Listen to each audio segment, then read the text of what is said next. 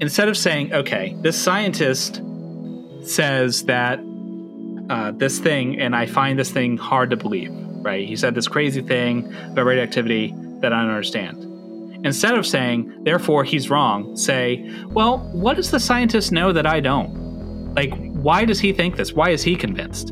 And then go find out if you can. But if you can't, if you refuse to, what's more likely? That you, the layman, don't understand because it's nonsense, or you don't understand just because it's not your field and you just don't get it. What's up, skeptics? Welcome to another episode of Reason to Doubt, your source for all things skeptical. I'm your host, Jared. I'm not Jared. I'm Jordan. I know my name. And with me is my co-host, Jared. How's it going, Jared? It's good. It's going well. I know my name as well. So that's a good start. Yeah. One thing that you can know with close to absolute certainty. Yeah. Well, I'm excited that we both know our names today.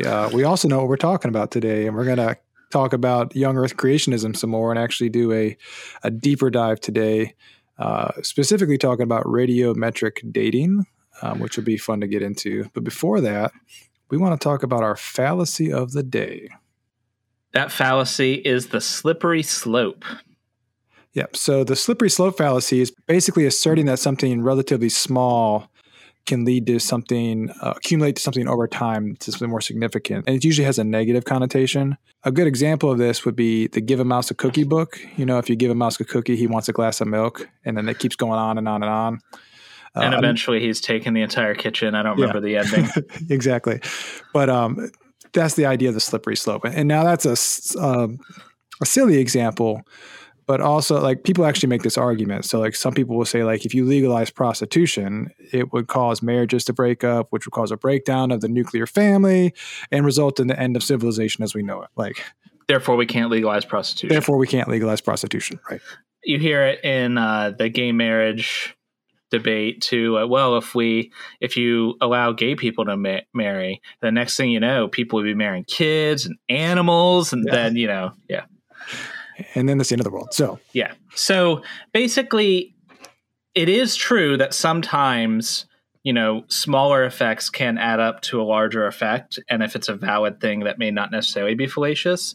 But where the fallacy comes in is saying that because you've moved one step towards a thing, that you will therefore necessarily move all of these other steps. Right. That's fallacious. Yeah.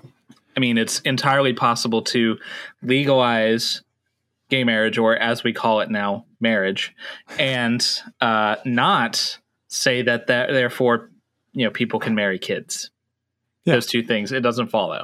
They're not synonymous. Stay off your slippery slopes. Keep your slopes nice and firm, well seated. So today we are going to be continuing off of last episode. In case you missed it, we were talking about Young Earth Creationism, and you should go listen to that episode if you didn't hear it, but I'll give you a real rapid overview. Basically, Young Earth Creationism is the position, typically a Christian position, that the earth was created exactly as it says in Genesis chapter 1, literally taken, like word for word, exactly what it says is what happened in real life. The creation was over 6 days, God created Adam and Eve, et cetera, and all of this happened 6,000 years ago. Hence the young part of Young Earth. Yep. And yeah, so I highly recommend, if you haven't listened to that episode, go back, like maybe pause this one, go listen to that one and come back, because you'll have a little better grasp of what we're talking about in this episode. Armed with that knowledge, now that you've listened to the other episode, because you're a good skeptic, we're going to dive into the basic claim in Young Earth Creationism, the fact that the Earth is young. Because if we can show that the Earth is not young, then the entire model falls apart. Makes sense to me. Doesn't mean that God doesn't exist or anything crazy like that, but it means that the Young Earth Creationism would be false. Right. So we just take the why off, and then we could tackle the Earth Creationism part later. Right. We could, then you'd still be left with Old Earth Creationism and theistic evolution, all other kinds of stuff that we also don't agree on, but that's not the subject today. So if we're going to say that the Earth is old, how can we say that? How can we know how old the Earth is? The Young Earth... You can't know because you weren't there. Right. I was not there. Therefore, I didn't witness it. Therefore, it's arbitrary. Yeah.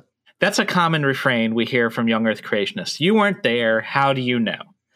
And it's important to remember that even though we physically weren't there, there was still stuff there. There were still, the rocks were still there. Yeah, as, the rocks know. Yeah, the rocks were there is actually a book published by some other skeptics I know. And it's kind of like when a detective, let me put on my Jay Warner Wallace hat, like a detective coming onto a murder scene. He sees a body, there's blood everywhere, there's, you know, a knife covered in fingerprints or something. The detective wasn't there when the dude got killed, but he can look at the fingerprints, he can take the blood samples, he can do whatever other fancy detective stuff they do and figure out with a good degree of certainty who the killer was. That's the idea. Yeah. So some of those fingerprints that were, you've already mentioned one, are rocks, but what are some of the other fingerprints that we can look at when we're trying to date the Earth? So there's a lot of different ways that the Earth's age can be known to certain degrees. The entire field of geology is based around this. So we have like how long it would take rocks to form, and then we, you know, can see how many layers there are, and that tells us. It doesn't necessarily give us a great clock for the entire age of the Earth within a very precise range, but it can certainly tell us that the Earth is way more than 6,000 years old because we can see rocks that take more than 6,000 years to accumulate, right? And if we're just trying to debunk that the Earth is young, that's enough right there.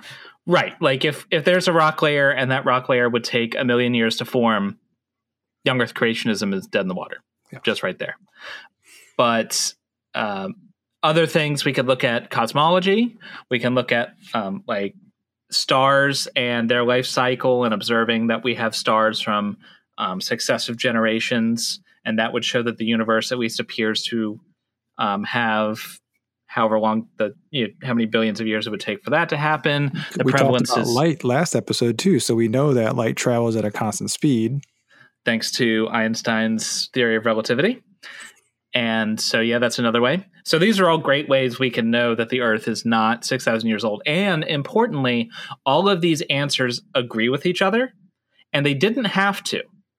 Nobody forced these answers to coincide. If physics were different, if the world were different, if the Earth was in fact 6,000 years old, there's no reason why all of these different fields would have yielded the same answer. Right. Well, so if we're looking at rocks in geology, you could tell me that it takes, 1 million years for a rock to form or something. But if I just look at the rock, how do I know how old it is? How would you date that rock? So that's a great question. So many years ago, back when Darwin was still doing his work, before they discovered radioactivity, you might have tried to use index fossils or things like that, but you would have been kind of out of luck in order to get a really good date. But now that we understand how radioactivity works, we can use what's called radiometric dating. Radio for the radioactive decay, and metric because it's a measurement. Is it the imperial system or the metric system? Definitely metric. There's no imperial radiation units. I guess actually there are. There's REMs and RADs, but radio imperial dating. We don't use those. We use becquerels and sieverts like normal civilized people. Radiometric dating is a way we can date rocks and sometimes other things, but it's usually rocks or crystals. And it allows us to determine how long it has been since that rock or thing was formed, or in the case of radiocarbon dating, since the biological thing died. Usually, though, I'm going to kind of put radiocarbon dating to the side because you wouldn't use that to figure out how old the Earth is. For reasons that I'll go into. So I'm mainly going to be focusing on other radiometric dating methods. I will say, though, the radiometric carbon dating, it seems like that is a usual go-to point for young Earth creationists because they can say that it's not an accurate dating for dating the age of the Earth, which it's not, right? It's not. I mean, it certainly is enough to refute young Earth creationism, so I don't know why they point to it anyway. But so here's how radiometric dating works. Well, hold on. Before I get into that, here's how radiation works. And in case anybody is new to this podcast, I'm a nuclear engineer. I'm not a nuclear physicist, but I do know a little bit about radiation. I'm also not a radiogeologist, but in terms of like the theory, I have a basic grasp of what's going on. Hopefully. I say that now. Hopefully I don't mess up. So there are elements that are unstable. Usually it's because they have a disproportionate amount of neutrons and protons in their nucleus. But for whatever reason, they are unstable, which means over time they will decay. They will go through some sort of process, and that will push them into another state that'll make them closer to stability. So usually what happens is it emits some kind of particle. It might eject a neutron, for example. One of the neutrons might become a proton, in which case it would have to eject an electron in order to preserve charge because it went up. I think I'd have to write it down to be sure. But anyway, it'll preserve charge and everything. But usually it'll go through some process, eject some stuff, and then turn into either a different isotope or a different element. So some verbiage before we go much further. Elements are determined by how many protons they have. So if something is one proton, it's hydrogen by definition. If something has two protons, it is helium, always. Isotopes are the same element, but with a different number of neutrons. So hydrogen by itself, just a proton, that's just hydrogen. If you have hydrogen and a neutron, it's still hydrogen, but it's called deuterium. That is a different isotope of hydrogen. Two neutrons would be tritium, and so on. So if I say isotope, it's the same element, just different amounts of extra stuff. So after radioactive decay, the thing in question will become a new isotope, perhaps a new element as well. And that will keep going and going until eventually, however much in the future, the stuff is stable. It reaches an element or an isotope that doesn't decay anymore. It'll just sit there forever. Often that element is lead, but not necessarily. So there's your crash course in radiation. If you want to know why things that are unstable decay, that's like deeper physics, and you can just, you're going to have to hit the I believe button for this podcast. They do. So how can we use that? Well, one interesting thing about the way radiation works is it happens at a very predictable rate. That rate is described by a number called the half-life. You've probably heard that term before. The half-life is the amount of time it takes for a amount of stuff to decay, so half of it remains. So if I had a kilogram of uranium, say, in one half-life, I'd have half a kilogram. And in another half-life, I'd have 1/4 of a kilogram, because it's the half halved again. Right. Yeah. And so on, half, all the way down. So it's an exponential curve that flattens out. But basically, with this half-life, we can say how long any sample will take to decay to a certain activity level. So we can basically do math to look into the future and see how long it'll be radioactive. We can also do the same math to go backwards into the past and see where it came from, because it's predictable in both directions. With this, we can do something interesting.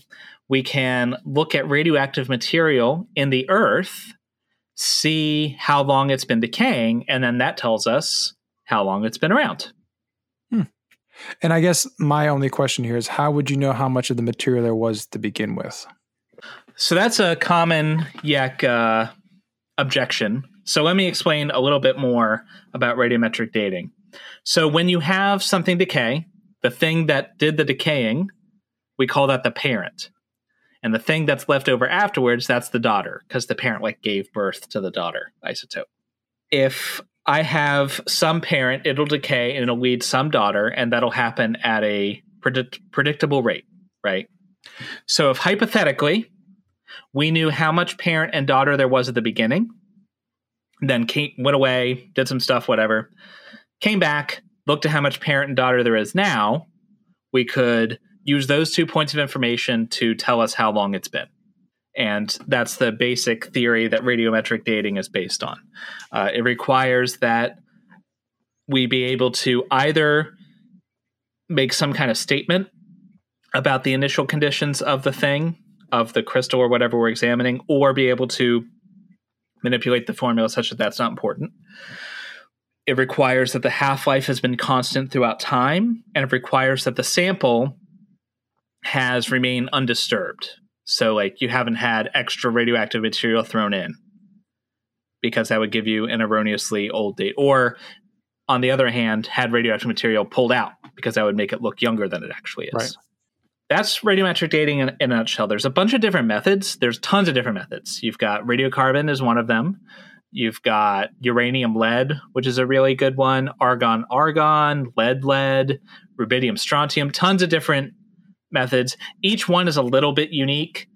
Some have extra assumptions based on like the characteristics of the isotopes involved. All of them have more or less the assumptions I just listed. Some other ones might have other idiosyncrasies, which but they all kind of paint the same picture. This is sort of a similar situation what I was saying before.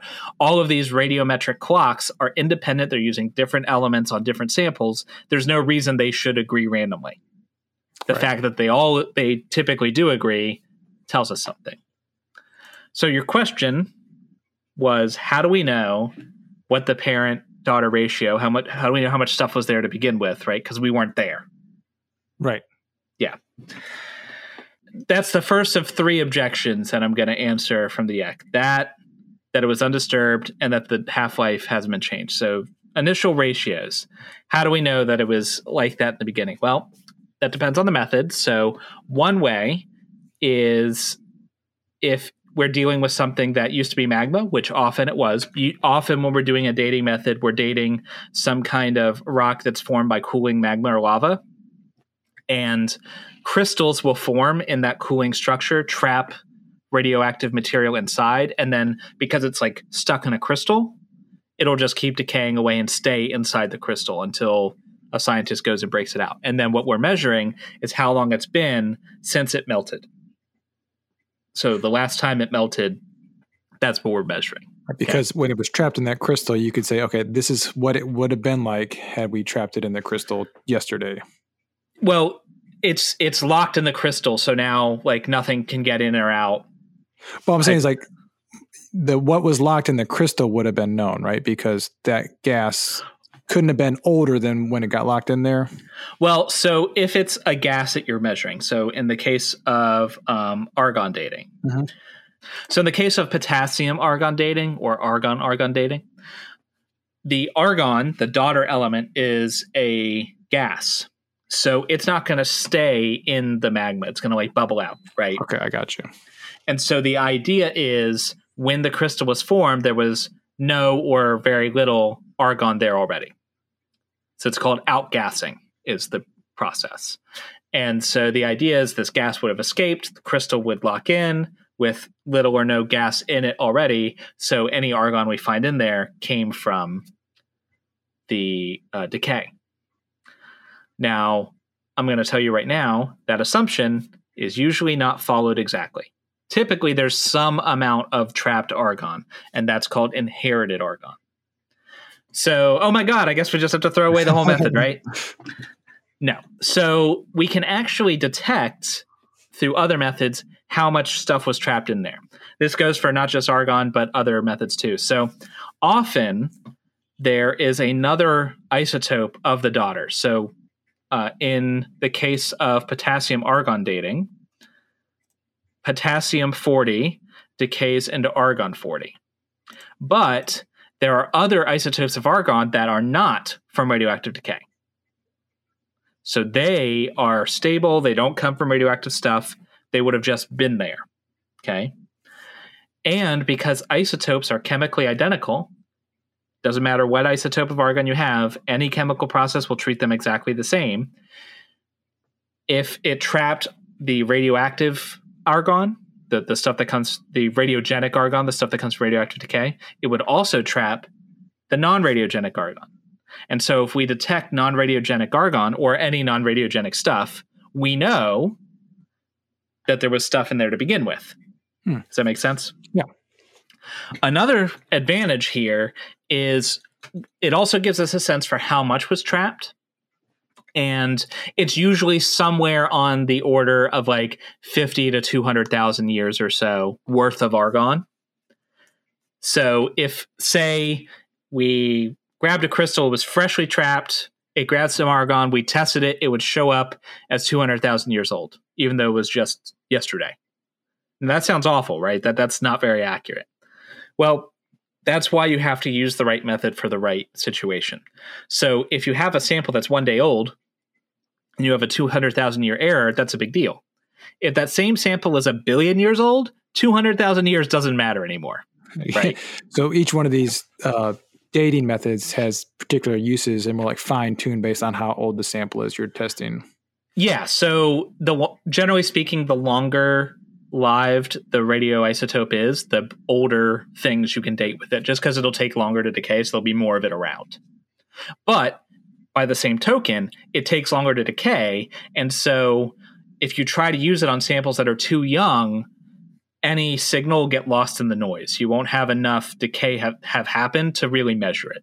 Right. So it's kind of like imagine, and creationists will look at that like, oh, they love going to Mount St. Helens, for example, which we know exactly when that erupted, right? And so they'll pull a rock or a crystal from Mount St. Helens, do uranium lead or potassium-argon dating, which you do on samples of millions and billions of years old, and say, oh my God, there's a huge error. Look, radiometric dating isn't accurate. And that's like you went to like those truck weigh stations you have on the side of the highway, right? Threw like a handful of salt on it. It's like, oh, it didn't register. Psh, this scale's useless, you know? Yeah. Yeah. So yeah, that's ridiculous. Now, so that's argon-argon dating, right? So often we can tell by the presence of a non-radiogenic isotope. Sometimes we can tell by just like the physics of the situation, how much would go away. And if one of those assumptions is violated, we can usually tell by the dates we get. We'll actually track a bunch of samples. So they don't just like get one crystal, date it, and say, okay, that's good. They'll like do a bunch of samples in the same area. So like this lava flow crystallized, they'll grab a bunch of crystals from different parts of the flow. And they would have trapped different amounts of gas, but they would have been decaying for the same amount of time. Right. So you would have been able to compare each one to the other. So. Right. So you might get some error from one or two, but if you have 15, 20, 30, you know, that kind of starts to even out. Right. So that's the less cool way you can do it. But there's a much cooler way you can do it called the isochron method. And for the isochron to work, we're going to turn to the gold standard of radiometric dating, which is uranium lead. It's one of the best radiometric dating methods there are because it comes in with a built-in double check. So the way that uranium lead works is you'll have a zircon crystal. Zircon will trap uranium easily, but it will not easily trap lead. Okay? It will trap some, but not much.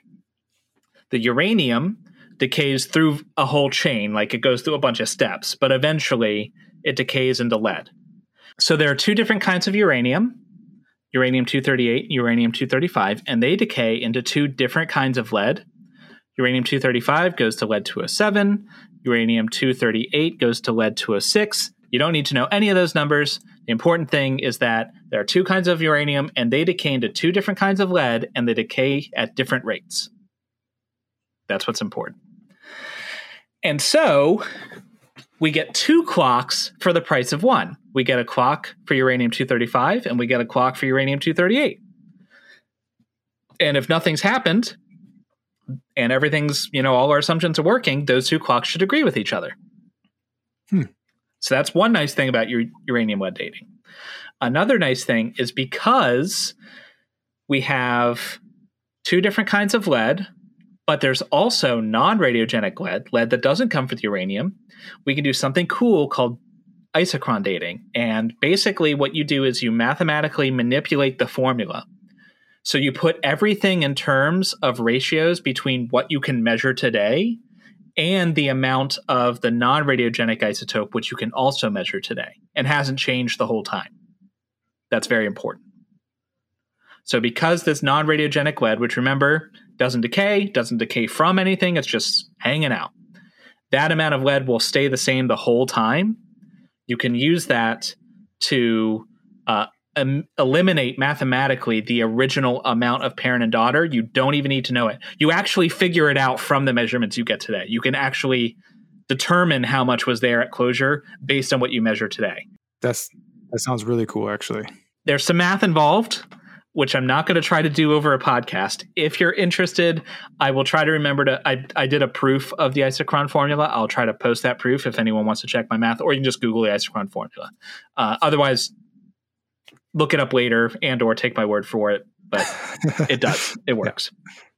So that's objection one. The initial parent and daughter ratios we don't need to know, either because it's taken care of by just physics or we can work around it, basically. So the other one that they bring up is like, well, how do you know that something didn't disturb your sample, right? Like, how do you know somebody didn't put something in there or somebody didn't take something out along the way? Or like, yeah. And this is a valid concern, which is something that researchers are actually, you know, concerned about, because as the radioactive stuff is decaying, it's going to damage the crystal. And if it damages it enough, it can like make it so that stuff actually does get in and drain away things. So it, it is a real thing that happens. Ways that we get around this, first of all, if it's been disturbed, particularly in something like uranium lead where there's two different clocks, because anything that takes away one type of uranium will take away the other one, and lead the same way. But because they decay at different rates, it'll make the two dates not match. Gosh, so and that's what's cool about uranium lead is you can check it against itself. Like if the dates are off, you're like, something's off here. Right. You can actually do some fancy math to like still get a usable date, even in that case. It's called discordia, but we don't need to go into that. The point is you can detect if something went wrong, basically, is one way. Another thing to keep in mind is most often, it's not like some fairy is smuggling in uranium typically. Usually what's happening is water or something is leaching stuff away, right? And so if this process were leaching away, say, the uranium, what it would do is freeze the clock. It would stop decaying, right? I got you. So that any test you did would tell you how much, how old it was, like a minimum age, but you wouldn't be able to tell its actual age. You could tell the age when it got started leaching, basically. Yeah, it would freeze time at that point. So you'd know, okay, well, it's at least 50 million years old, but we can't say how much older than 50 million years it is. But it's not younger. We can tell that. It's not 6,000 years? Not 6,000 years, right. And or it could leach away the daughter element. So it would like suck away some of the lead. And that would actually make it look artificially young. So if you've got a sample that's a billion years old and you take away half the lead, like 500 million years worth of lead, the test will say 500 million years, even though it's actually a billion. So this actually works against the creationists. Like if that happened, all it would mean is the rock is even older than we thought. Right. So you're using their own objection against them, basically, at that point. Basically, yeah. Like, there are ways we can detect it. There are ways we can address it. But even if we just take it at face value, it still doesn't help their case. So I have to use the bathroom. I'll be right back. Yeah. So basically, with this undisturbed objection, we have ways to either detect that a sample was disturbed, and we also have ways to mitigate that, and in some cases still figure out an age or a relative age based on these processes. Right. Of the three, I'd say this is the most valid objection. It's something that is known and is taken care of and addressed, but it is like a real thing that researchers or scientists do have to like actually take into account. So this is an actual phenomena that is very important to the field of dating, but it's something that it's not like scientists are just, you know, winging it out there, you know. I guess the big thing with this is like if a sample was disturbed, you would know it by the testing, right? Yeah, you'd be able to detect if the sample was disturbed. And another thing to keep in mind here is like, okay, real talk. Let's say that some samples were disturbed, right? And maybe we missed it. Let's just say that happened. Well, we still have thousands of samples, tens of thousands of samples that are dated all across the world by different researchers of different persuasions over and over and over again. Every day, these tests are being run. And consistently, all the time, they come up with old ages. So yeah, so it's not like you're, oh, we test one sample. Oh, this one's young, I guess. We'll just throw out these other hundreds, thousands we've tested. Like it, like we just have a mountain of data of all of these tests, and any kind of disturbance wouldn't have disturbed everything the same way, right? So yeah, that it doesn't undermine the point. Gotcha. Well, I guess what about the half-life, right? Like, isn't it possible that the half-life could change or it could be constant over time? Like, how do we know that? Is it possible that it could change? No. Oh, okay. Anyway, so, okay. So the half-life is determined by, like, constants of physics, you know, like the strength of the strong and weak nuclear force and things like that. So very complicated stuff. It would require that those physical laws would change in order for the half-life to change. So in order for the half-life of most things to change, let me put an asterisk there. So on its face, it seems unlikely. But hey, maybe the laws of physics have changed over time or something, you know. First of all, the nuclear processes are occurring in the nucleus, the middle part, the tiny part in the middle of the atom. Okay. Most processes that happen are chemical and they are mediated by the electrons. Okay. So the nucleus is very well insulated usually from the environment. Like the nucleus, the protons and neutrons, they don't have any idea where they are, what they're doing. They don't care at all. The electrons handle all that. So like just these numbers are not exact, but just to give you like a feel for the relative size of things, if a nucleus was like a nickel in the middle of a football stadium, the nearest electron would be like outside the stadium or outside the parking lot. And okay, that's like the closest electron. And for like uranium, there's like 90, you know? So you're taking the metro into the... Right. They're just very far away. So we've measured half-lives under extreme heat, under extreme pressure, under extreme cold, in vacuums, out of vacuums, like all different kinds of scenarios, and the half-lives don't change.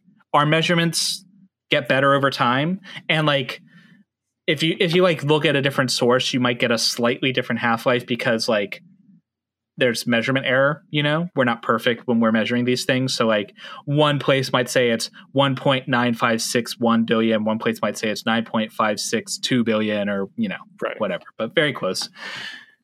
Now, I said most, and I've been very careful of that, about that, because if you hear like in debunking circles, they'll usually just say half-lives can't change. Never been observed to happen ever. And that is not strictly true, because there are certain kinds of interactions, certain kinds of decay, specifically electron capture is a prominent one, but beta decays in general, of which electron capture is sometimes classified as beta decay, sometimes not. Nobody but me cares about that. The important thing is, so let me just talk about electron capture. So the way that most radioactive decay happens is something happens to the nucleus, and it's just like, oh, I'm going to decay, and it doesn't. Okay, and it all happens to the nucleus usually. For a few types of decay chains like electron capture, the electrons are involved in the process. The way electron capture works is you can imagine the electron as a particle orbiting the nucleus. That's not what it is at all, but just to visualize. And the electron kind of falls into the nucleus. One of the protons, because charge has to be conserved, so you have a positive charge, they absorb the electron. That cancels that positive charge. It becomes a neutron. Boom, now it's something different. Okay. And so that's actually relevant to potassium-40 and argon-40 decay, because you notice the 40 didn't change. That's the number of nucleons. But the name in front did. But the name in front did because the number of protons changed. Hmm. So anyways, that specific interaction has been shown to be somewhat vulnerable to environmental conditions. First of all, if you just went extreme and stripped the atom of all of its electrons, like totally ionized it, and so like it's just a nucleus, well, it can't decay by electron capture because there's no electrons to capture anymore. right yeah. So that's like at the extreme end, but there's also been experiments where like under very extreme pressures, and we're talking the kind of pressures you get like tens of kilometers down or further, you might get a change in a couple of percent of the half-life. Like significant, it's an important finding, but it doesn't like, it's not enough to change your dates from, you know, 2 billion years to 6,000 years. Like it's just not enough. And I cannot emphasize this enough, that is only for very specific types of radioactive decay that involve the electrons. Most are not like that and would not, like the electrons are not involved at all. And you have other things to compare them to that don't have that kind of change. Right. So if you hear a young Earth creationist tell you that they determined that half-lives could change by whatever percent they give you, usually it's like, oh, 6,000% or some crazy number. If they tell you that, then you should obviously ask for a citation. And I would be very confident that what they're talking about, first of all, they're probably going to get the number wrong and have the citation wrong and everything else. But what they're probably talking about is some kind of beta decay, probably electron capture. And so they're going to naively say, oh, well, this type of radioactive decay changed, therefore they all can change, because they don't understand how it actually works. I don't expect most people to know this stuff. Like before I studied nuclear engineering, I knew that radioactivity was a thing that existed. I didn't really, well, I was a young Earth creationist too, but I didn't really like understand anything about it, because why would I? It didn't have anything to do with my life, you know? So I don't expect people to be experts on this, but if you're going to try to overturn an entire field of science, you should probably brush up on it a little bit. Right. So, so the half-life is unlikely to change, but let's just say it did. Okay. However it happened, maybe God changed it or whatever. Okay. Let's just say it did. That has some consequences. Those consequences aren't great. In fact, they're pretty terrible. Because if you shorten the so what they want to do is they want to say, okay, if we shorten the half-life enough, we can get all of the billions of years of decay we see and just cram it into, usually they want to do it at a Noah's flood, because like stuff's going down and things are exploding and water's in the deep and everything else. So like, we'll just have the radioactive decay happen then too, right? Just cram it all into the flood. So that's going to require a significant change in the half-life, like a lot, okay? Well, so when something decays, I told you before, it releases like a particle. Those particles, or often it does, and heat. And those particles of energy, so like it shoots, let's say it shoots off a neutron or something. That neutron has energy and it bounces around and stuff. That's going to heat it up. That's how temperature works, right? So when, in addition to like the radiation it's also releasing energy. And that happens every time it decays. Okay.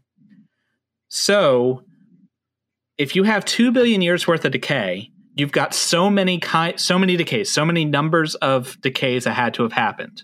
Whether those happened in 2 billion years or whether they happened in a day or 6,000 years or pick your number. It doesn't change the amount of decay that happened, right? Exactly.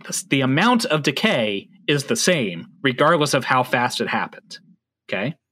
And so if you want it to speed up, if you increase the half-life or decrease the half-life, if you make it decay faster, if you make it shorter, if you decrease the half-life, you increase the radioactivity by definition. They are two ways of talking about the same thing. When you move one, the other one moves. Right. They are related to each other mathematically. If you change one, you change the other. You just do. By definition, you do. Okay. So if you want to cram 2 billion years worth of decay, you also get 2 billion years worth of radiation and 2 billion years worth of heat, all released in 1 year. Now, how much could that really be, right? I mean, you can hold uranium in your hand, like natural uranium. You can just like hold it in your hand and you'll be fine. Like I wouldn't recommend like rubbing it on your skin and keeping it there for years or anything. But like I'd be perfectly happy like holding a chunk of uranium in my hand. It's not going to hurt you. Like not over the brief period of exposure, no big deal, right? And it's not going to feel warm or anything. It's not like this is The Simpsons where you've got like the glowing stick. Like, well, caveat, do not touch a a fuel rod after it goes into the reactor. Before it goes in, you can hold the pellets in your hand. That's fine. Do not touch a fuel pellet after it goes into the reactor, because you'll die. But yeah, anyway, it turns out, though, if you try to cram 2 billion years or 4 billion years, how many billions of years, you release a lot of heat. And so... How much heat? Well, Jared, I'm glad you asked, because I did the math. I'm going to post this link, too, to a Google Doc where I kind of break down my calculations. I decided that I would calculate how much heat would be released. So here's what I did. I figured out how much heat is released every time uranium.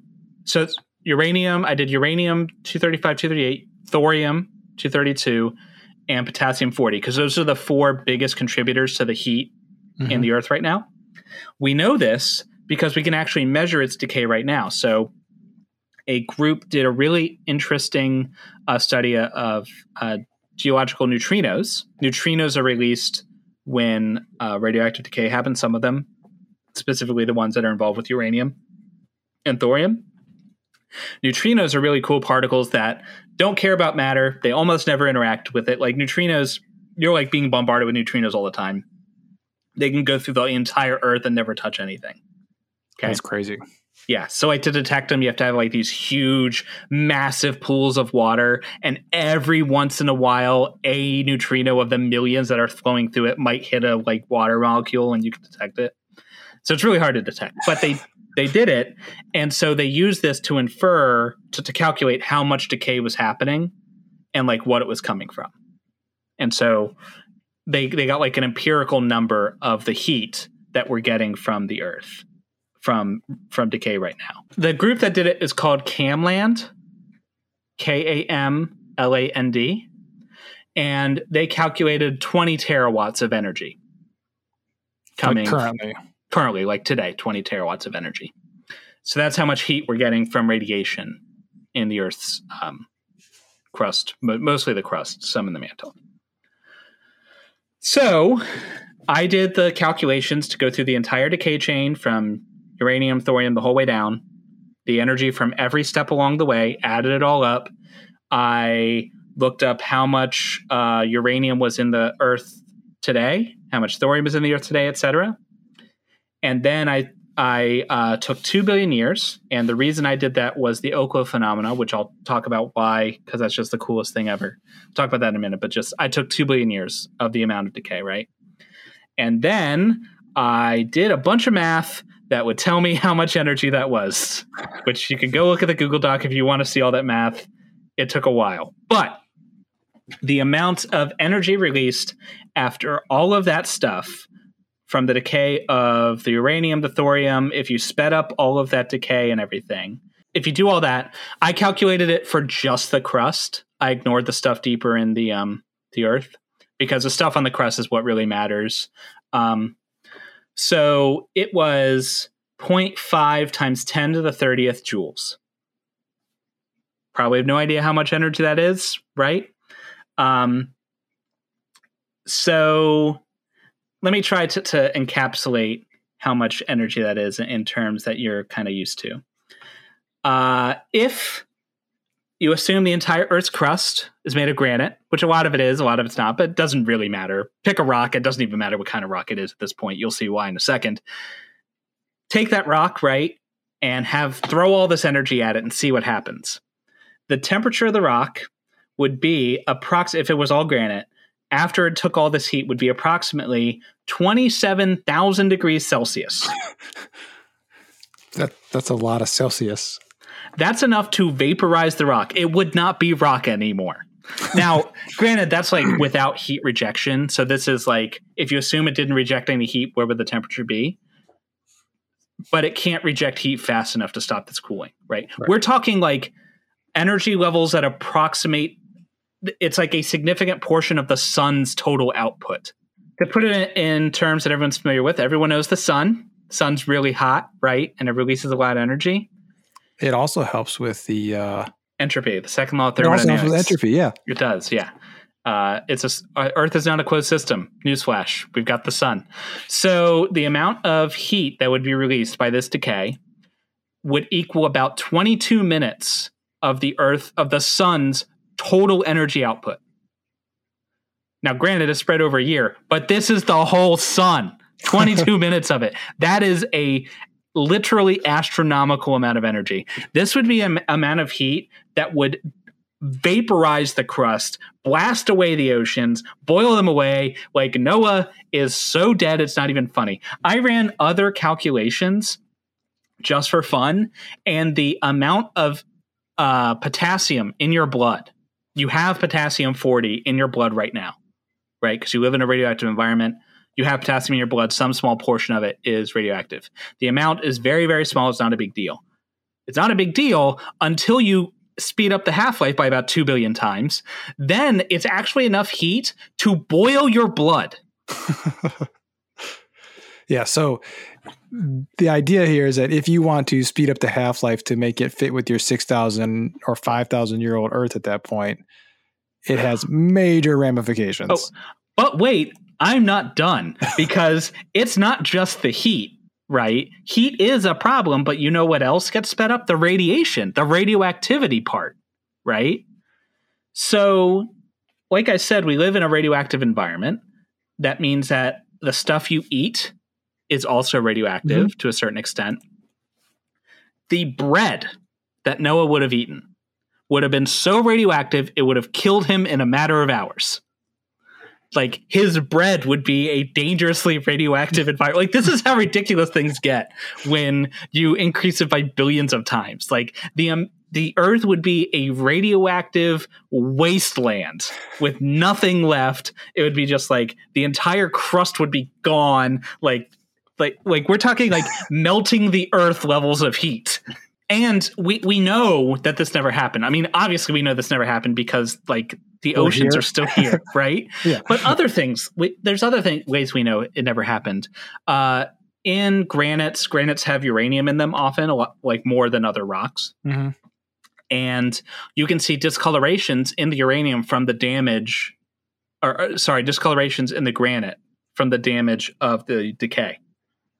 As it damages the rock crystals, you get like discolorations in a ring around the uranium. Huh. They're called uranium halos. And they also have fission tracks. So like very occasionally, uranium will fission spontaneously. And it's like a very energetic reaction. You can see like a little track in the rock where the highly energetic particle like barreled its way through the rock, basically. Well, these damages go away if you heat up the rock. If you heat up a material without melting it, it can remove these damages. It's called the annealing is the process. We use it whenever we if you stress metal, if you like bend it a bunch, it hardens it, right? Well, if you heat it up gently, but don't melt it, it'll return to being pliable. You've annealed it, right? When people make knives and stuff, they'll heat it back up, after the hardening process to give it some softness. Exactly. That's precisely the same thing. Well, these tracks are wiped away if you heat it up, and you don't have to heat it up very much. I think it's like 100 degrees Celsius is enough to wipe away these tracks. So, like, the fact that we still see these show that the rock has never been heated up more than 100 degrees, right? Not 20,000 degrees for sure, right? Yeah. And here's the hilarious thing. So, like, this is not new information to like sophisticated young earth creationists. If you go to the RATE project, so these are the people that I believe it was ICR sponsored, like people with like actual science degrees. They got together and they tried to figure out how accelerated decay would work. Okay. And so they like looked at the halos, they looked at fission tracks, and they like figured out like, okay, if we know the Earth is 6,000 years old, so we think that like maybe it sped up and made these halos and all that stuff, right? Well, they identified in their papers the heat problem, and their numbers, which I did my own calculations, but they came up with very similar numbers. And you know what their answer was? Let me guess. The water cooled it down? No, that's something that the bottom of the barrel Young Earth creationists say. Right? Okay. Because it's ridiculous. No, what they said is, we don't know. Maybe God did it. Like, they just have no answer, which, I mean, fair enough. At least you admit that you don't know. Okay, cool. But, like, it is a known problem that they have no solution for beyond, like, exotic physics. Oh, side note, just something cool, just because I'm proud of it. I ran the numbers. So I did the heat numbers for, like, everything that was decaying, right? And, like, back in time and all that. I did the calculations again for just, like, the present day. And I calculated 21.3 terawatts compared to the empirically measured 20 terawatts, which is an error of like 6%, which I am very happy with. Like, for some back of the napkin math I did in Excel, I'm pretty, that's not bad, right? Yeah. Yeah. So empirical verification, we're doing science over here. So well, you had mentioned something earlier about the Oklo phenomenon. Okay. Yes. Oklo. I'm so glad you reminded me, because everyone brace yourselves. This is the coolest thing that has ever happened in the history of the universe. Right. And I know we're going on a while. I don't know after editing where we're going to be, but we're getting close to an hour, but buckle in, because it's totally been worth it just for this. Okay. Jared's shaking. You guys can't see, but Jared's shaking his head in disbelief. Okay. So I've hyped this up. It's going to live up to it.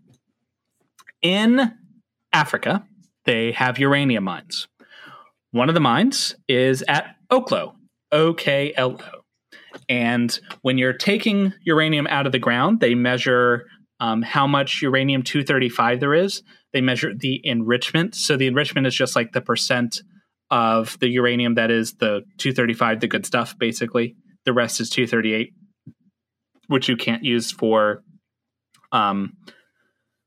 water reactors or bombs, which is what they're more concerned with, right? Because if people were like taking a bunch of uranium, that would be a problem, right? Yeah. So uranium, the world over, is about the same enrichment. It's about 0.7% enriched, and it varies very slightly, but it's pretty much the same the world over, because all the uranium came from the same place when the Earth formed. Well, they determined, this was back, I think, in the 70s, they measured the enrichment, and it was like 0.6% enriched, which doesn't sound like a lot, but that's a big drop. They were missing some uranium-235, and people were, like, freaking out, right? Where did all this extra uranium go? Right? Where'd the uranium go? Yeah. So they investigated, and they found that none of it was missing. That was just the enrichment when they pulled out of the ground. It appeared to have been depleted, as if some of the uranium had been burned up, okay? And as they were investigating more, they found fission products. So they found stuff that come from the decay of the things that are left over when you do fission. And fission is when uranium absorbs a neutron, it splits into two or more pieces, and that's how we use nuclear reactors. So there's a very specific spectrum of things that come from fission that don't come from in the same prevalences from other reactions, okay?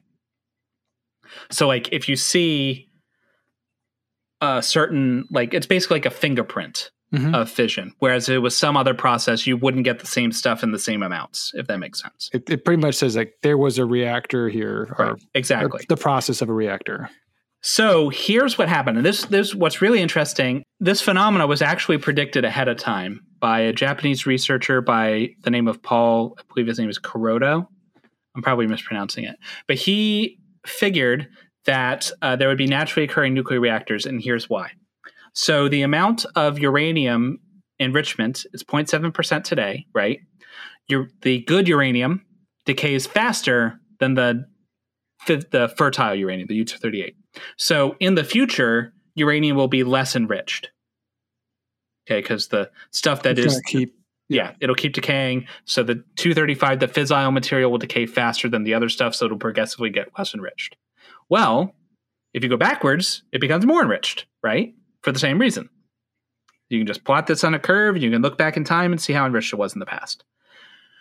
Natural or nuclear reactors that use water in order for their moderator, which I'm having to restrain myself not going into all these things, require about 3% enriched uranium in order to work. If you don't have an uranium to that, it's not like it'll work a little bit. It just won't. You won't get the chain reaction that you need. Okay. So you have to have at least that much enriched uranium, and you have to have water. Well, turns out that about 2 billion years ago, natural uranium was at that enrichment, the enrichment you need in order to sustain fission. And uranium is soluble in water in the presence of oxygen. Okay, so about the same time that a bunch of oxygen was showing up in the atmosphere, you also had uranium at the appropriate enrichment. So what he predicted would have happened is somewhere in the world, you'd have uranium that would get deposited in an area. It would be in the presence of water. That would allow fission to happen, and you'd have a naturally occurring nuclear reactor. The guy predicted it, didn't think he'd ever see it happen because, I mean, what are the odds that we just stumble on the right spot? And wouldn't you know it, like a decade or two later, they find it in Africa, a nuclear reactor totally made by nature that existed 2 billion years ago. And what probably happened is like the water rushed in. Okay, so you'd have it in water.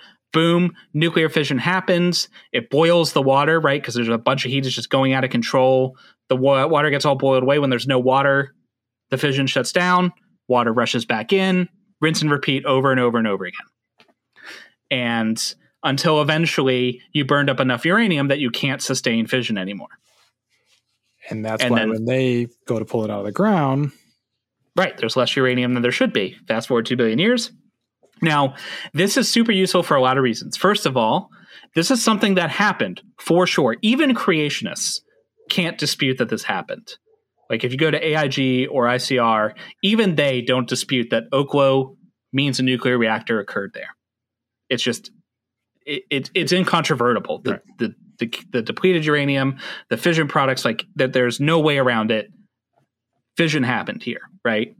This is an event that's 2 billion, it requires 2 billion years to get to happen. So that right there shows you that the Earth is older than 6,000 years, right?